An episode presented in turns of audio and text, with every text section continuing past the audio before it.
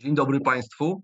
E, Paweł Kusiak i Łukasz Wyszyński witają serdecznie na kanale Stosunki Międzynarodowe Akademii Marynarki Wojennej. Jak wojna na Ukrainie, albo jak przypuszczam, że powiedziałby nasz dzisiejszy gość, jak wojna o Ukrainę wpłynie na myślenie o wojnie w Europie Środkowo-Wschodniej? To jest takie główne ramowe pytanie, na które będziemy szukali odpowiedzi razem z panem generałem Leonem Komornickim, generałem Dywizji Wojska Polskiego w stanie spoczynku, no i w swojej bogatej drodze zawodowej między innymi e, byłym zastępcą szefa sztabu generalnego Wojska Polskiego. Panie generale, witam serdecznie, nie po raz pierwszy i mam nadzieję nie po raz ostatni.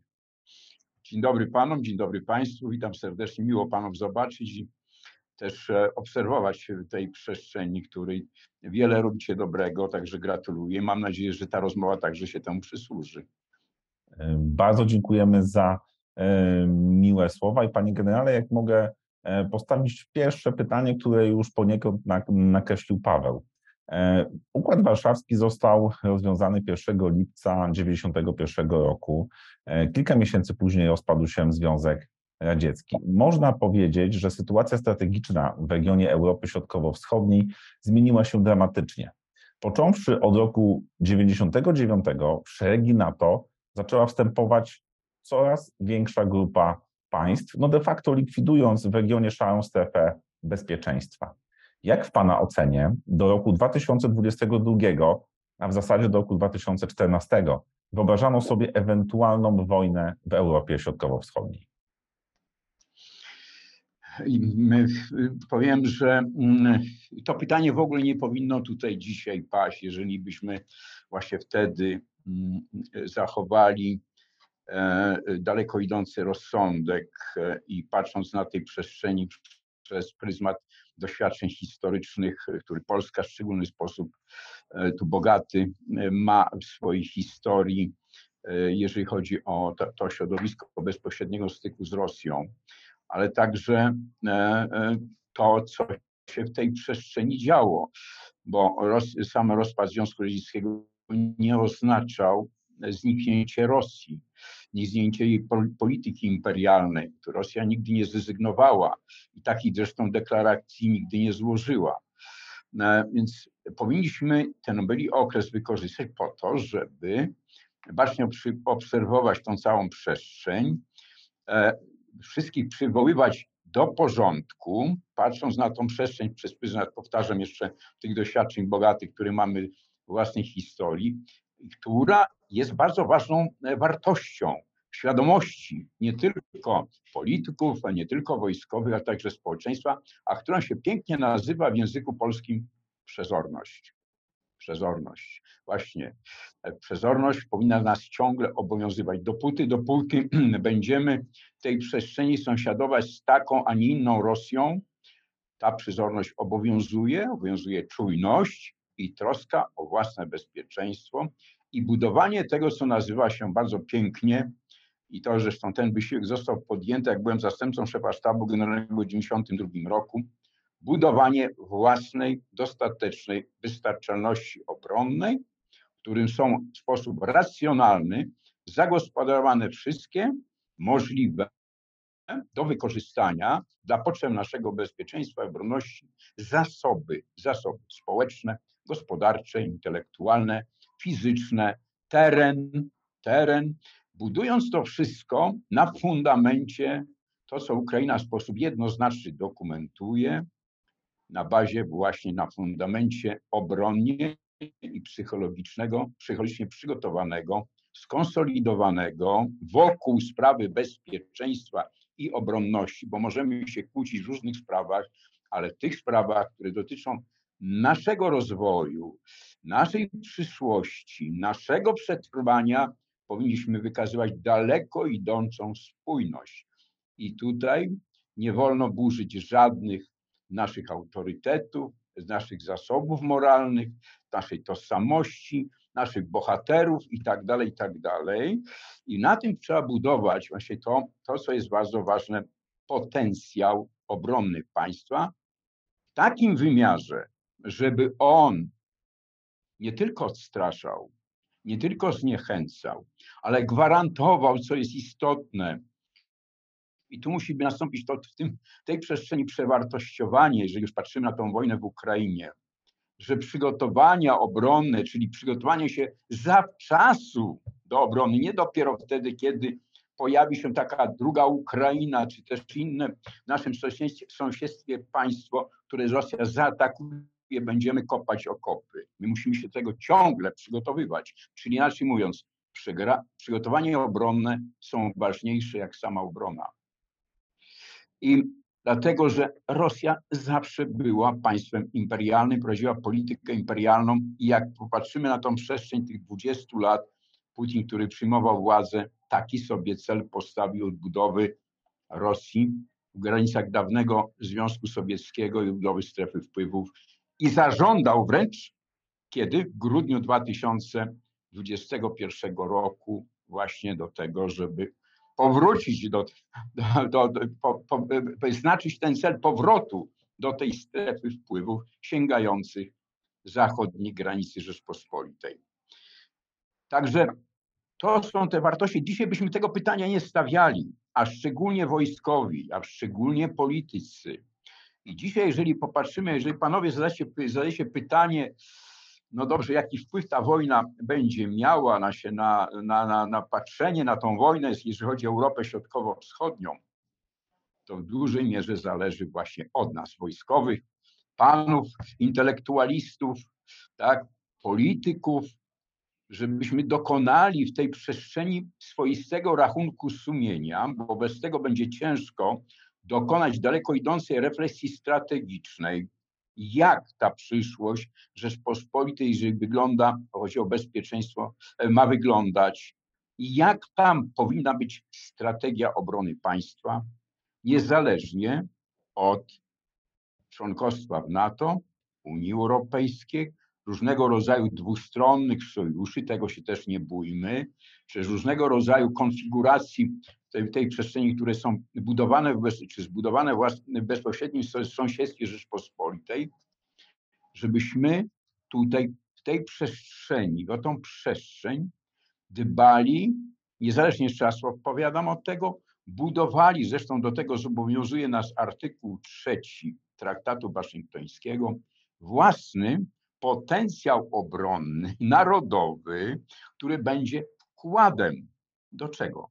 Do potencjału NATO, bo NATO nie ma, posiada przecież własnych sił zbrojnych, bo często u nas się bardzo, bardzo tak wykrzykuje, można powiedzieć, nie do końca zdając sobie sprawę wagi słów, który się buduje pewna fałszywa percepcja.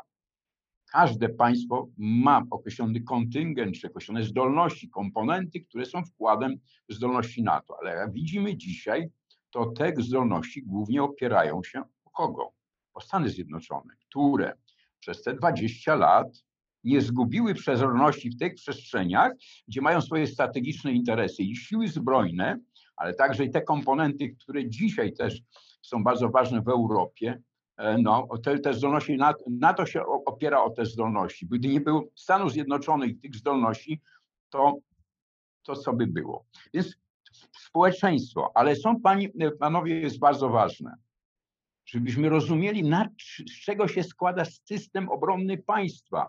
Bo jak Ukraina pokazuje, ta wojna, nie można walczyć z Rosją samymi siłami zbrojnymi nie, to nie jest, z tym mocarstwem się nie wygrywa samymi siłami zbrojnymi. Trzeba każde państwo, jeżeli mówimy o Europę Środkowo-Wschodnią, to muszą budować swój potencjał obrony w oparciu o całe zasoby, bo Ukraina walczy cała sobą. A jak wiadomo, dzisiaj nie posiada tych zdolności, co są bardzo ważne i stanowią filary obronne państwa. Jakim co jest? Jaki jest przemysł, jest gospodarka, i jest w tym przemysł obronny. Bo ten przemysł obronny, ta gospodarka dzisiaj już została zdemolowana, można powiedzieć, przez te zmasowane uderzenia rakietowe, lotnicze, wyniszczające także infrastrukturę krytyczną do tego stopnia, że Ukraina, gdyby nie było tej, dostarczanej techniki, amunicji i tak dalej, i tak dalej, sprzętu wojskowego i wsparcia finansowego także, to Ukraina tą wojnę by dawno przegrała. Taka jest prawda. Nie możemy jej ukrywać.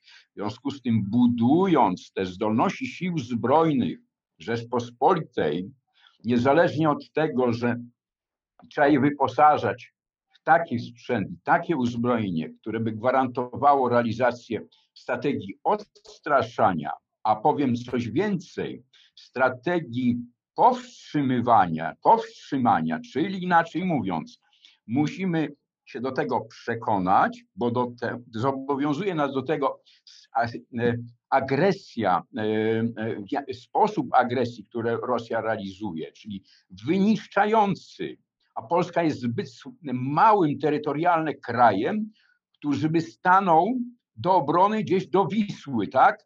W tej przestrzeni tylko strategicznej obrony państwa.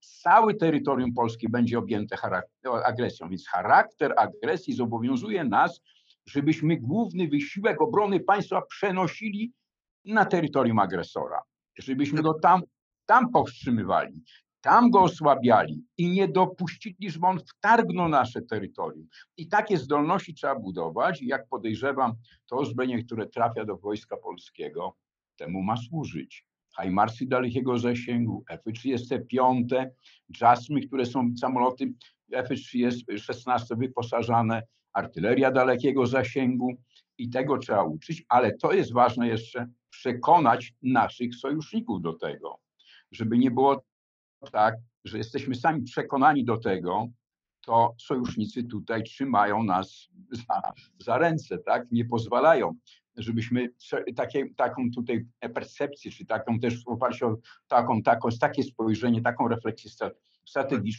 budowali odstraszanie czy powstrzymywanie. Bo nie można pozwolić, żebyśmy to starcie odbyło się między Bugiem a Wisłą. To jest bo mojej oceny niedopuszczalne. Ja już piszę w najnowszym opracowaniu, które się powinno ukazać teraz w piątek na Defense 24, chyba jutro, w którym piszę, że targnięcie na terytorium Polski będzie przegraną wojną z Rosją. Przegraną także i NATO. Jeżeli Rosja by wkroczyła na nasze terytorium, tak, to jest poważna porażka i to, do tego nie można dopuścić. A więc potencjał, świadomość. I druga rzecz to oczywiście teraz, co, co jest ważne, panowie, to jest głowy, głowa.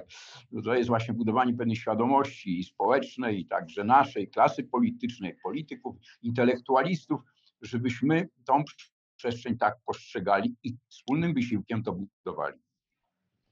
Panie generale, odnosząc się do tak kilku rzeczy, które, których Pan wspomniał, no bez wątpienia chyba nie przesadzę, jeśli powiem, że no, elity społeczeństwa były w takiej strategicznej drzemce, które, którą, której istotę chyba dobrze oddaje to, ta, ta sentencja Francisa Fukuyamy, tytuł książki No koniec historii. Tam chodziło oczywiście troszeczkę o co innego, ale, ale, ale tak, że, żyliśmy w pewnym takim złudzeniu, kiedy no wielkim wysiłkiem, to trzeba dzisiaj widzimy, y, Polska dołączyła do NATO w 1999 roku, a później do Unii Europejskiej w 2004, no to jakby skończył się, dla wielu przedstawicieli polskich elit historia się skończyła. Znaleźliśmy się wreszcie w zachodniej strefie bezpieczeństwa ekonomicznego, politycznego ale to, co pan powiedział, Rosja swojej, ze swojej polityki imperialnej y, nie zrezygnowała. I te wypowiedzi, których chyba nie chcieliśmy słyszeć, kiedy Putin w Monachium mówił przecież o upadek Związku Radzieckiego jako największa katastrofa y, geopolityczna XX wieku, czy, no, to, no, to, no to jakby mm, te rzeczy chyba no, pewnym jakimś sensie nie chcieliśmy tego słyszeć, ale stało się to, co się stało. 14 rok, teraz 22, rok trwa już wojna i pan, y, chciałbym poprosić, żeby pan generał powiedział trochę więcej, o czym pan już zaczął mówić. To znaczy, czy my, my teraz dokonujemy wielkiego rachunku sumienia, no i pośpiesznych działań na rzecz budowy systemu odstraszania. Y, tak, takiego, który by zagwarantował po pierwsze przetrwanie, bo to jest naczelne, naczelna y, imperatyw elit politycznych każdego państwa, no żeby nie stało się to, co w 1939 roku y, i, i katastrofa później, która wynikała z tego, co się, co się stało wtedy. I teraz pytanie, pytanie w tym kontekście do Pana, Panie Generale.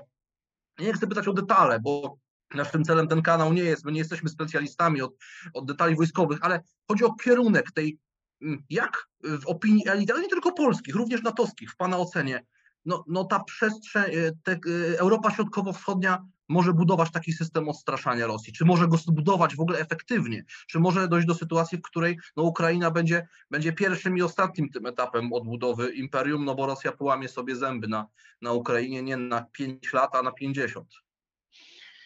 Tak, y, to jest oczywiście kluczowa sprawa. Nie można y, y, dopuścić do tego, żeby Ukraina tę wojnę przegrała. Chociaż wygrywa, wygrana Ukrainie nie, znacza, nie oznaczać będzie przegranej Rosji. O tym też musimy wiedzieć. E, w związku z tym nie możemy doprowadzić Zachód i także to jest w naszym interesie, my, to jest w naszym strategicznym interesie, doprowadzić do tego, że Rosja tą wojnę w Ukrainie wygra, czy też doprowadzi do zamrożenia e, tej, tej wojny, na, od, od, odrąbując te terytorium Ukrainy i w wyniku tego odrąbania powstanie państwo kadłubowe. E, to jest, byłby precedens, który by przy dalszym ciągu był swoistym przyzwoleniem tego, żeby Rosja kontynuowała swoją imperialną politykę po jakimś czasie, odbudowując czy też mm, e, te zdolności, które w jakiś sposób zostaną osłabione w wyniku tej wojny. W związku z tym trzeba wykazać daleko idącą konsekwencję i doprowadzić do rozstrzygnięcia tej wojny na korzyść Ukrainy, ale także europejskiego i światowego bezpieczeństwa. To jest kluczowa sprawa. Bez tego, tego nie uda się tutaj zbudować właściwego układu sił e, w Europie, który by nie zagrażał bezpośrednio naszemu bezpieczeństwu ze strony Rosji i także dla Europy Środkowo-Wschodniej, a szczególnie w pierwszej kolejności dla krajów nadbałtyckich. E, tutaj oczywiście jest Mołdawia, która jest poza sojuszem i która może też jeszcze w tej wojnie być ofiarą agresji rosyjskiej. Takie zamiary tu są widoczne. W związku z tym my musimy budować takie zdolności własne, powtarzam jeszcze, to jest niezależnie od do, do sojuszu, które by pozwalały budować to, zbudować to właściwie skuteczne odstraszanie, a z drugiej strony zagwarantować sobie tutaj realny pobyt wojsk Stanów Zjednoczonych na terytorium Polski. To jest kluczowa też sprawa. Póki co, jak wiadomo, e, nie ma tutaj decyzji politycznych, które by zapewniały, że na przykład dywizje ciężkie Stanów Zjednoczonych na stałe, czyli inaczej mówiąc bazy amerykańskie są tu rozmieszczone tak jak w innych regionach świata, tam gdzie są strategiczne interesy Stanów Zjednoczonych, chociażby właśnie na e, zachodnim Pacyfiku. Więc to jest też kluczowa rzecz, którą powinniśmy w jakiś sposób sposób stanowczy także e, nie wyegzekwować, ale stawiać w obliczu rozmów, czy też w rozmowach z Stanami Zjednoczonymi. To jest bardzo ważna rzecz, e, która, która będzie miała i ma istotny wpływ na naszą przyszłość, nasze bezpieczeństwo. Jeżeli, jeżeli e, Rosja tę wojnę, tę wojnę jednak wygra, czy też Ukraina zostanie pokonana, i ta strefa cała buforowa nie przesunie się o terytorium Ukrainy, bo to jest bardzo istotny aspekt, żeby właśnie Polska posiadała w tej przestrzeni e, to, do czego zmierzał i Piłsudski, ale wcześniej nasi królowie, którzy maszerowali na Moskwę. No nie, tych historii, tych bitew było sporo i zwycięskich i byliśmy jednymi, którzy w Moskwie jakiś czas przybywaliśmy i tak dalej. I tam, e, e, i tam zaznaczyliśmy swoją trwałą obecność. Nieprzypadkowo też e, jest to jakieś tam święto w armii, nie w armii, tylko w Rosji obchodzono z tego tytułu. W związku z tym to jest też ważne, żeby tą wojnę wygrać. Ukraina wygrała i robić wszystko, żeby tak się stało. Ale jakie są do tego fundamentalne warunki, żeby tą wojnę wygrać, to także sobie w tej przestrzeni jednokrotnie mówiliśmy o zapewnieniu ciągłości działań, zapewnieniu ciągłości dostaw i tak dalej, i tak dalej. Ale druga rzecz jest istotna, bardzo ważna. My jeszcze tutaj wewnętrznie musimy zrobić sobie tę stanowczą refleksję, jeżeli chodzi o e, armię. Czy armia zawodowa w naszych warunkach, w naszym położeniu jest rozwiązaniem szczęśliwym. Jak wojna pokazuje w Ukrainie, nie do końca. E, bo wojna, ta, którą Rosja prowadzi, jest wojną jaką? Nie, nie, nie tylko terrorystyczną, jest wyniszczającą za wszelkie zasoby i, i, i przemysłowe, i gospodarcze, ale także ludzkie. W związku z tym armia zawodowa nie jest gwarantem, że e, w oparciu o, o, to rozwiązanie przygotujemy odpowiednie zasoby rezerw osobowych, mimo różnego rodzaju rozwiązań, które w tej przestrzeni się pojawiają, w świetle ustawy chociażby o obronie ojczyzny, to jednak ta armia, którą mam zamiar zbudować w czasie pokoju, 300-350 tysięcy wojsk operacyjnych, wymaga jak pokazuje wojna w Ukrainie nie tylko, jeszcze powtarzam, to inne wojny też świadczą o tym, a to jest wojna o charakterze jakim? Przemysłowym, to stan rezerw osobowych Rzeczpospolitej Polski musi sięgać miliona żołnierzy rezerwy, czyli trzykrotnie więcej w stosunku do tego stanu czasu pokoju.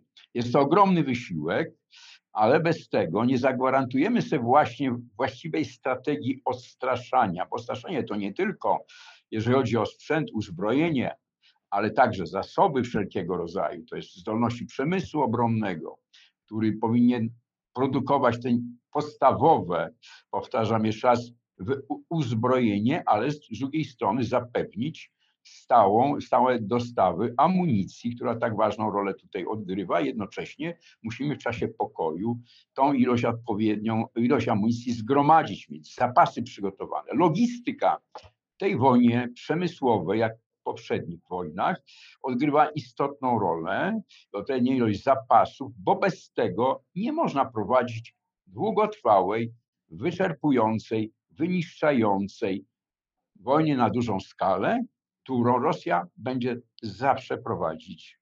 Zawsze będzie prowadzić. I w związku z tym musimy być do tego przygotowani. Więc to są te rzeczy, które są bardzo istotne w budowaniu tego oprzyrządowania, można powiedzieć, niezależnie od, od, od jeszcze jednej istotnej sprawy, paszanowie i panowie, to jest, trzeba przywrócić właściwą rangę szkoleniu bojowemu wojsk.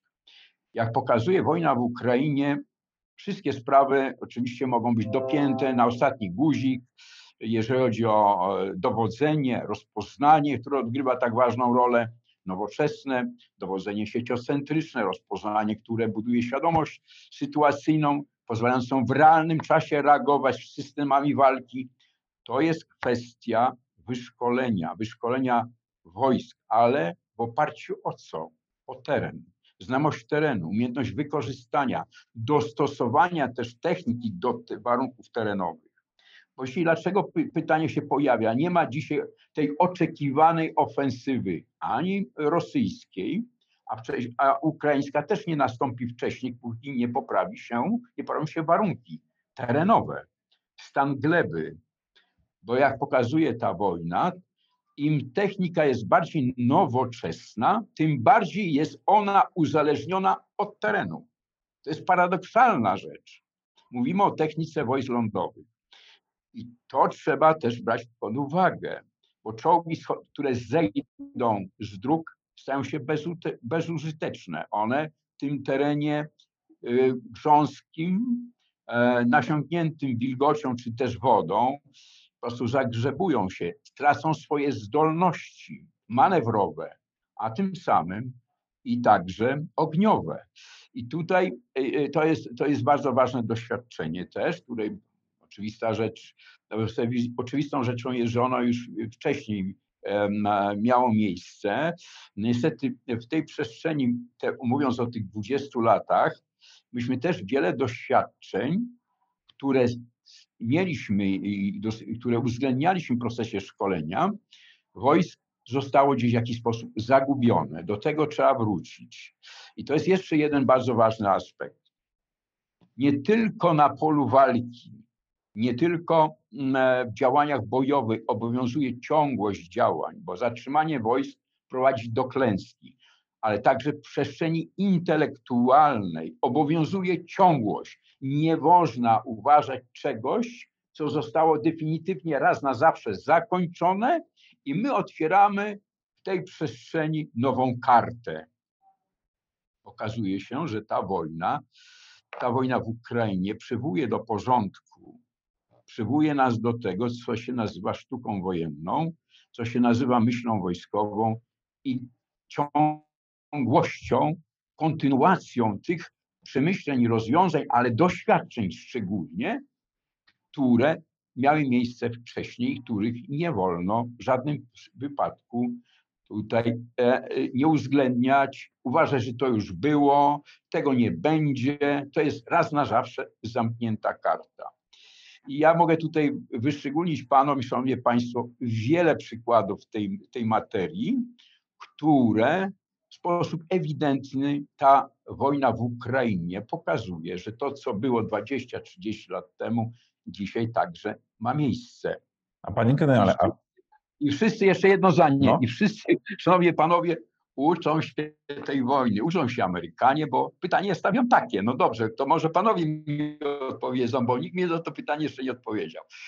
No, gdzieś Amerykanie mieli nauczyć tej wojny, która trwa w Ukrainie. Dlaczego oni mają być profesorami dla mnie, dla panów, dla, dla naszych generałów? Dlaczego? Dlaczego nie my? No pytanie, znaczy- dlaczego? Znaczy, nie no, tutaj, znaczy tutaj to, y, panie generale, trzeba odpowiedzieć jednoznacznie, że oni y, swoje siły zbrojne przygotowywali tak naprawdę na zupełnie inny teatr działań, rozwijali koncepcję wojny powietrzno-morskiej, y, wojny tak naprawdę prowadzonej w sposób ekspedycyjny, obliczonej na porażenie sieci logistycznej, czy nazwijmy to transportowej przeciwnika, Zgoda. zduszenie jego y, szlaków komunikacyjnych na morzu, tak, ale no myślę, że Amerykanie nie mieli ani przestrzeni, ani doświadczeń, można powiedzieć, o, nie wiem, tutaj też nie jestem ekspertem, ale wydaje mi się, że najbardziej zbliżona wojna dla Amerykanów, idąc w tył, no to była pierwsza wojna w Zatoce Perskiej, ale potem już takich doświadczeń nigdy nie było. Czyli mówiąc, druga wojna światowa, na dobrą sprawę właśnie, lądowanie tak. w Normandii. I tutaj tak, zgoda, no więc wszyscy się tej wojny uczymy. Ja o tym napisałem parę tygo, dwa tygodnie temu, że wszyscy uczymy tej wojny. W związku z tym musimy wszyscy wykazywać daleką pokorę, nie tylko cytować, przepraszam bardzo, ekspertów amerykańskich. My, u nas naprawdę wiele w tej przestrzeni bardzo racjonalnych głosów, także e, u was, tutaj panowie, pojawia się. W związku z tym też te trzeba cytować i dobrze byłoby, to jest apel do mediów tych cywilnych, żeby sięgały do tych wypowiedzi, żeby cytowały, żeby je nagłaśniały, bo to jest ważne, bo to tak wygląda, jakbyśmy ciągle byli na dorobku i w tym zakresie nic mieli do powiedzenia, a my mamy naprawdę zupełnie inne spojrzenie, to znaczy racjonalne z tej perspektywy. Z tej perspektywy właśnie. I to jest ważne, że my byśmy w tej przestrzeni nadawali odpowiedni tutaj swoją, swoją właśnie tym e, poziomem intelektualnym, wiedzą, doświadczeniem, a też wyobraźnią, bo- trzeba patrzeć zawsze w przód, daleko w przód.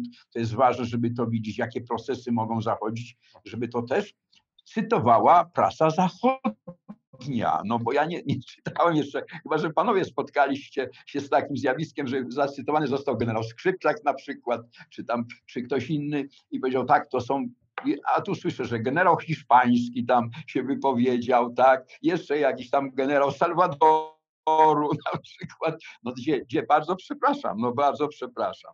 Co tu w tej, w związku z tym to jest ważne. I to, to, co robicie, też jest bardzo ważnym wkładem w sztukę wojenną, w sztukę wojenną, bo taka racjonalna, bardzo profesjonalna dyskusja, nie jakieś takie e, powtarzanie mitów i w oparciu o mity budowanie narracji, bo wielu takich, takich e, w tych dyskusji ja obserwuję tej przestrzeni, one nie ukrywam, mnie denerwują mocno, dlatego że one nic nie wnoszą, one nic nie wnoszą, a demolują. Demolują często to, co już w tej przestrzeni w jakiś sposób zaczyna żyć swoim, e, e, e, się zakotwiczać, nagle jest burzone.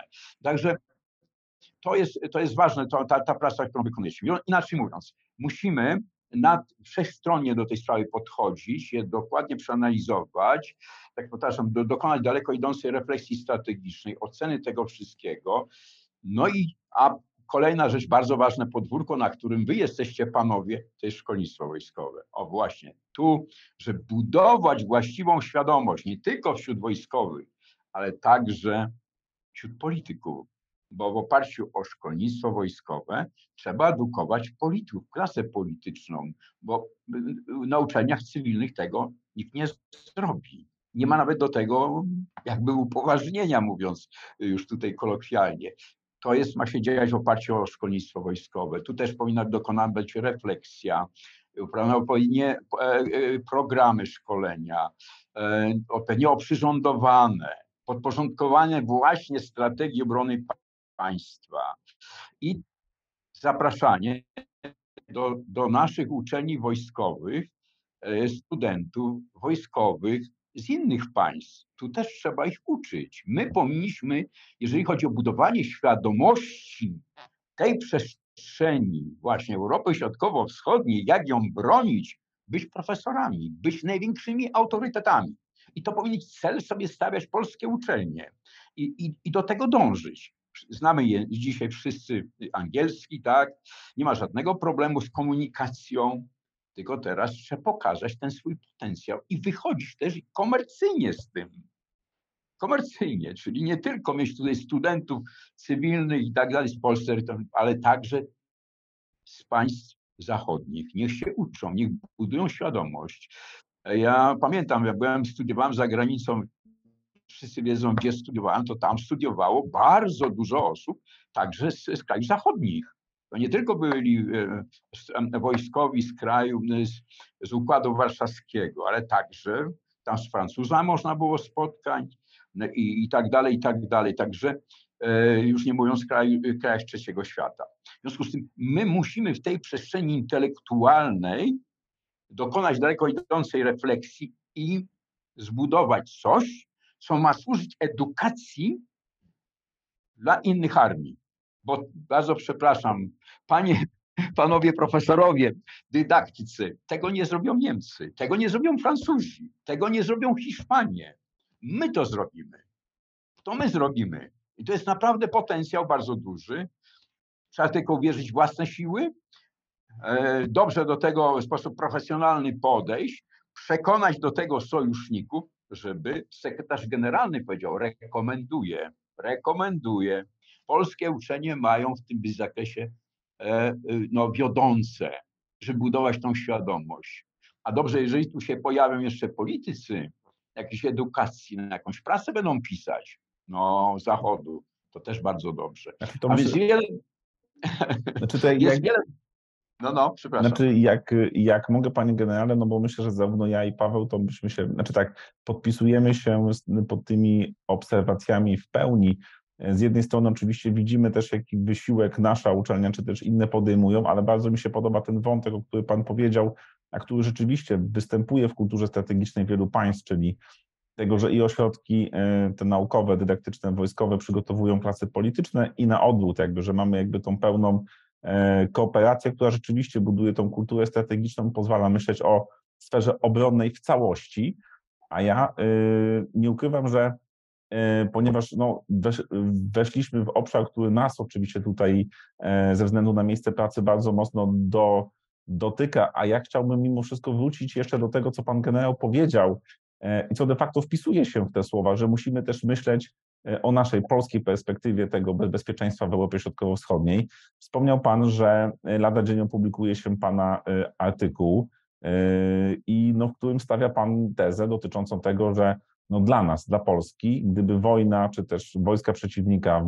weszły na terytorium Polski, no to to już jest nasza przegrana. No, wydaje mi się, że to jest mocna teza, ale nie ukrywam, że bardzo chciałbym Pana generała zapytać, E, co za tym stoi, dlaczego Pan uważa, że właśnie kiedy myślimy o tej naszej polskiej strategii bezpieczeństwa, dlaczego dla nas było, byłoby to tak niekorzystne? Dlatego, że, że do, o tym decyduje geografia. My, my, zapominamy, że fundamentem czy nauką, matką nauk wojskowych jest geografia, teren, ukształtowanie, pokrycie, jego, jego infrastruktura i tak dalej, i tak dalej. Bez tego, bez spojrzenia na tą przestrzeń geograficzną nie, nie uda nam się e, właściwie zbudować całej e, e, percepcji, a też i sposobu patrzenia na tą samą przestrzeń z punktu widzenia obrony. I tu jest rzeczą najistotniejszą, że popatrzymy na tą przestrzeń od Bugu do, do Wisły, to nie, to nie jest przestrzeń strategiczna, w której można dokonać jakiegokolwiek istotnego manewru manewru strategicznego w obronie państwa. Jeżeli tutaj wtargnie przeciwnik, a mamy za sobą Wisłę i stolicę Rzeczpospolitej, biorąc pod uwagę zasięgi dzisiaj e, systemów walki, to spowoduje, że generalnie rzecz biorąc, e, nie będziemy w stanie tutaj bez długotrwałej wojny, bez wyniszczającej wojny Rosję ostatecznie w tej przestrzeni pokonać. Bez wyniszczenia tego, co stanowi potencjał e, państwa. W związku z tym musimy agresora powstrzymywać. Po pierwsze, dobrze było, żeby Ukraina i Białoruś były po naszej stronie, żeby stworzyły taką strefę buforową i to jest bardzo ważne wyzwanie, jeszcze do tego dojdzie Finlandia i Szwecja, a z drugiej strony systemy walki, które oczywiście będziemy posiadać na swoim wyposażeniu, które będą trafiać dalekiego zasięgu, pozwalają jednak pobijać przeciwnika na jego terytorium, czy terytorium, z którego ta agresja będzie wykonana. Wykonana. I to jest bardzo ważne, żebyśmy nie, to pobijanie nie realizowali ostateczne rozbicie na terenie polskim między Wisłą a Bugiem. Geografia dyktuje. Jeżeli przeciwnik przerwie się, dalej podejdzie, czy podejdzie pod Wisłę, no to już będzie, to jest drama. To jest przegrana praktycznie. O tym mówię, o tym mówię, że ta przestrzeń właśnie bardzo ogranicza nasze możliwości. To jest e, e, i z tego, co ja obliczyłem, to jest 138 tysięcy kilometrów kwadratowych. Popatrzmy teraz na przestrzeń Ukrainy, która jest zajęta przez Rosję, tak, dzisiaj w tej wojnie.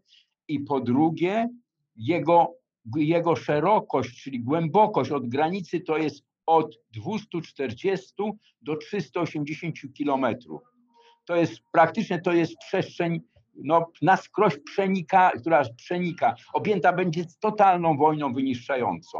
W związku z tym to właśnie to spowoduje, że nie będziemy w stanie e, tutaj bez wyniszczenia i wojny długotrwałej wyzwolić tych terytoriów, jeżeli Rosja wtargnie. I ją nie zatrzymamy, czyli trzeba rozegrać bitwę swoistą granicy, na granicy państwa. Granica państwa jest tą rubieżą ostateczną, strategiczną obrony Rzeczpospolitej i, zachodniej, i wschodniej flanki NATO.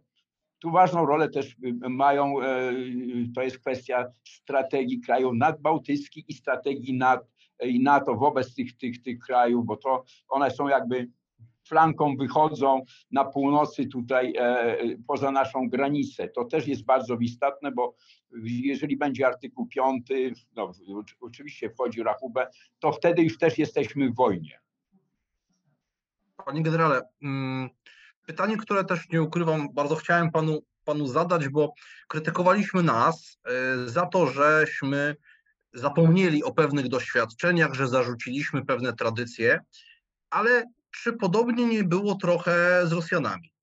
To znaczy, y, nie jesteśmy oczywiście od tego, żeby Rosjanom doradzać, no ale powinniśmy się przyglądać. I jak pan sądzi, jak rosyjscy generałowie, intelektualiści, specjaliści od strategii patrzą na doświadczenie tego, co się stało w minionym roku na Ukrainie, no jakie wyciągają wnioski? Przy założeniu oczywiście, że Rosja ideę imperialną traktuje no, jako część swojej tożsamości. Ja chciałbym wierzyć, że nie, e, no i że będzie ją chciała kiedyś realizować. Upraszczając, to znaczy do jakiej wojny w Europie Środkowo-Wschodniej już teraz może przygotowuje się Rosja niestety w przyszłości. Pana zdaniem. Tak, oczywiście. Rosja, Rosja popełniła, rozpoczętają e, tą wojnę, jeżeli o tym mówimy, serio i, i, i, i konkretnie, no to wbrew jakiejkolwiek sztuce i także rosyjskiej sztuce wojennej. Tak wojny się nie rozpoczyna, chociaż jak w historii popatrzymy, że żadne państwo, które wojnę rozpoczynało, e, nie, miało niewłaściwą e, przyjętą strategię jej prowadzenia. I w trakcie pospiesznie tą strategię zmieniało i tu też takie, takie zjawisko wystąpiło, włącznie z tym, że Rosja zmieniała dowódców na najwyższych szczeblach. Tutaj oczywiście zadziałał też w, moim, w mojej ocenie kompleks Napoleona, bo Rosja chciała rozstrzygnąć tą wojnę, podobnie jak pierwszą część tej wojny, bo mówimy o 2014 roku, błyskawiczne, czyli swoisty blitzkrieg, zajęcie Krymu, aneksja części Donbasu.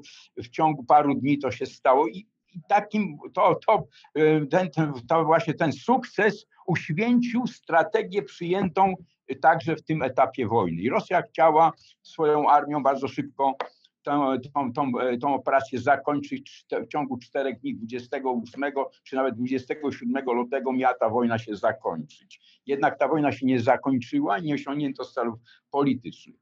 Tak, popełniono poważne błędy, bo tą wojnę nie rozpoczęto, nie skupiając wysiłki na określonych kierunkach, zaatakowano na szerokim froncie wzdłuż całej granicy, nie było ewidentnie wykazany jakiś główny wysiłek, nie było porażenia ogniowego wykonanego w takim wymiarze, jaki powinien być zastosowany.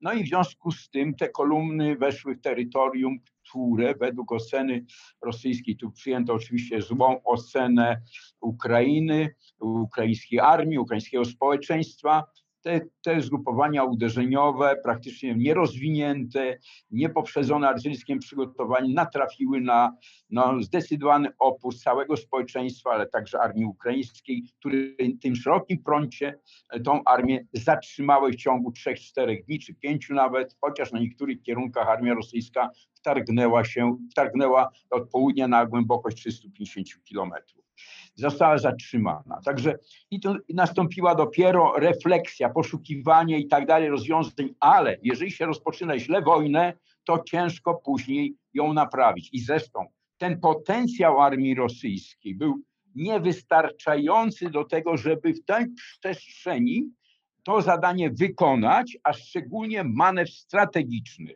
ten próba uderzenia czy okrążenia armii ukraińskiej w Donbasie, to uderzenie wykonane z kierunku tutaj Charkowa od e, północy i od południa z Krymu zmierzało do okrążenia. Ono nie posiadało dostatecznej siły do tego, żeby ten manewr oskrzydlający strategiczny wykonać w oparciu e, właśnie też i o te, e, uwzględniając ten opór, czy też armii ukraińskiej, czy rosyjskiego społeczeństwa, i, I, kolejna rzecz, te wojska armii rosyjskiej, czy wojska i dowódcy nie byli przygotowani do wykonania takiego zadania. Praktycznie też nie szkolili się, jak widać, w terenie dostatecznie, żeby e, to zadanie wykonać, bo praktycznie rzecz biorąc, tym terenie posiadali stare mapy, e, nie potrafili, gubili się w tym terenie i tak dalej, i tak dalej, i tak dalej. Także popełniano tutaj kardynalne błędy. Jak sądzę, po tej wojnie, czy już tej wojnie teraz już Rosja wyciąga daleko idące wnioski.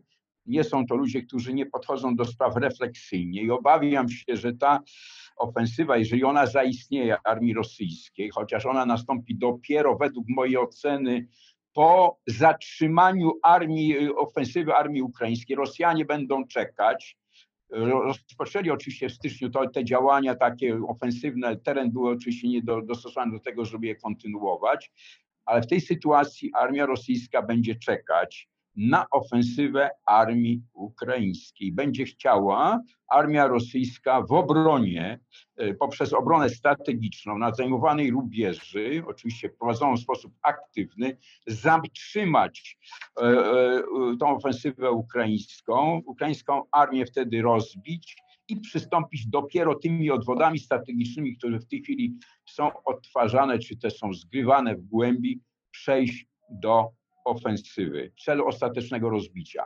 Taki, taki według mojej oceny tu się rysuje przyszły zamiar działań, e, jeżeli chodzi o armię, armię rosyjską. Oczywiście uwzględniając też i polityczne tutaj cele, jakie mogą być wyznaczone, bo nie znamy jeszcze celów politycznych, bo one będą determinować, jeżeli chodzi o działania armii rosyjskiej w kolejnym etapie i tak dalej, i tak dalej. Także tak, no, my, według mojej ceny na pewno armia rosyjska czy dowództwo armii rosyjskiej z tego wyciągnie daleko idące wnioski, dokonana zostanie refleksja i na pewno armia rosyjska, i zresztą to już, e, ta refleksja została dokonana, przejdzie do armii masowej. Dekret został podpisany. Armia czasu pokoju Rosji ma liczyć ponad milion żołnierzy, tak? A więc to jest E, bardzo duży potencjał, e, plus, plus do tego jeszcze rezerwy i tak dalej, i tak dalej. I będzie to armia z poboru. To jest sygnał też dla nas, że na europejskim, azjatycko-europejskim teatrze działań wojennych armie zawodowe niestety nie, spra nie sprawdziły się, nie sprawdzają się i w związku z tym my też musimy tutaj dokonać też refleksji. Moim zdaniem powinien być odwieszony pobór. Im wcześniej zrobimy, tym lepiej. Natomiast y, y, te państwa, które mają to, co pan, y, pan tutaj profesor powiedział, e, Wyszyński wcześniej, które realizują swoje cele i zadania, jeżeli chodzi o, o poza swoim terytorium, powinny mieć armię oczywiście ekspedycyjne i tutaj jak najbardziej do tego typu zadań armie ekspedycyjne są powinno być zawodowe e, i, i właśnie tak, tak w głównej mierze to wygląda i, i w ten sposób ten potencjał powinien być wykorzystywany. Natomiast u nas, według mojej oceny, ten typ, e, ten typ armii właśnie zawodowej na europejsko, europejsko-azjatyckim teatrze działań wojennych, on się nie sprawdził w tej wojnie, bo Rosja będzie tu dyktować warunki, póki będzie prowadzić taką inną politykę i do, w związku z tym musimy to uwzględnić. E, Panie generale, szanowni państwo, myślę, że nawet ten ostatni wątek, który pan podniósł, to znaczy e, musimy zastanowić się, na ile trwająca wojna czy potwierdziła, czy sfalsyfikowała w ogóle model e, angażowania społeczeństwa siły zbrojne, nie tylko w momencie, kiedy dochodzi do stanu W, tylko także, można powiedzieć, w takim ujęciu systemowym, żebyśmy mogli też naszym kompleksowym potencjałem społeczno-gospodarczym odstraszać właśnie potencjalnego przeciwnika od e, próby, od próby podjęcia działań. To jest jakby kolejny temat, o którym moglibyśmy i my tutaj w trójkę, ale także myślę, to, co pan generał powiedział, to jest temat, o którym powinno się dyskutować wśród elit, elit polityczno-wojskowych, w środowisku akademickim, I myślę, że to, co przebija z naszej rozmowy, bo padło bardzo wiele, e, bardzo wiele e, ciekawych obserwacji, to jest to, że my także powinniśmy o sobie myśleć. Myślimy tutaj o Polakach, o, o Czechach, o Słowakach, o, o innych państwach Europy Środkowo-Wschodniej, jako właśnie o tych, którzy powinni być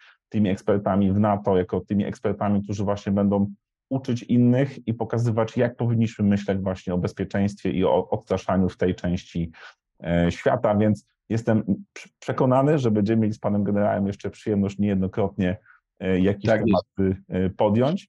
A w tym momencie chciałem serdecznie podziękować po raz kolejny. Jeszcze jedno zdanie, właśnie to chciałem, świetne, świetne podsumowanie. To, chciałbym tylko powiedzieć, powinniśmy sumieniem NATO, sumieniem, e, sumieniem Europy i w tej sprawach. W tej sprawach jak najbardziej i nasz głos nie tylko powinien być słyszalny, ale powinien być brany pod uwagę przy budowie strategii właśnie ostraszania NATO i także jeżeli chodzi o system szkolenia i tak dalej, i tak dalej. To jest oczywiście temat na kolejne spotkanie, kolejną rozmowę. Dziękuję bardzo serdecznie za, Dziękujemy. za spotkanie, za rozmowę, za ciekawe pytanie, dociekliwe i no i to, że panowie nie przerywaliście mnie.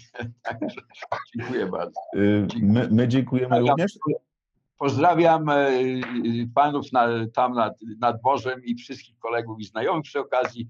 Jeżeli są jeszcze dzisiaj w Wojskowej Akademii e, Marynarki Wojennej, jeżeli są i oczywiście wiem doskonale, że nad morzem nie używa się sformułowania generalnie rzecz biorąc, tylko admiralnie rzecz biorąc. W związku z tym admiralnie trzeba już kończyć to spotkanie. Dziękuję serdecznie. Pozdrawiam. Dużo zdrowia. Dziękuję bardzo. Bardzo dziękujemy i zachęcamy Państwa do tego, żeby ten materiał udostępniać E, żeby komentować. No i zapraszamy przede wszystkim do obserwowania naszego kanału i na kolejne materiały. Dziękujemy jeszcze raz. Do widzenia. Dziękuję. Do widzenia serdecznie. Pozdrawiam.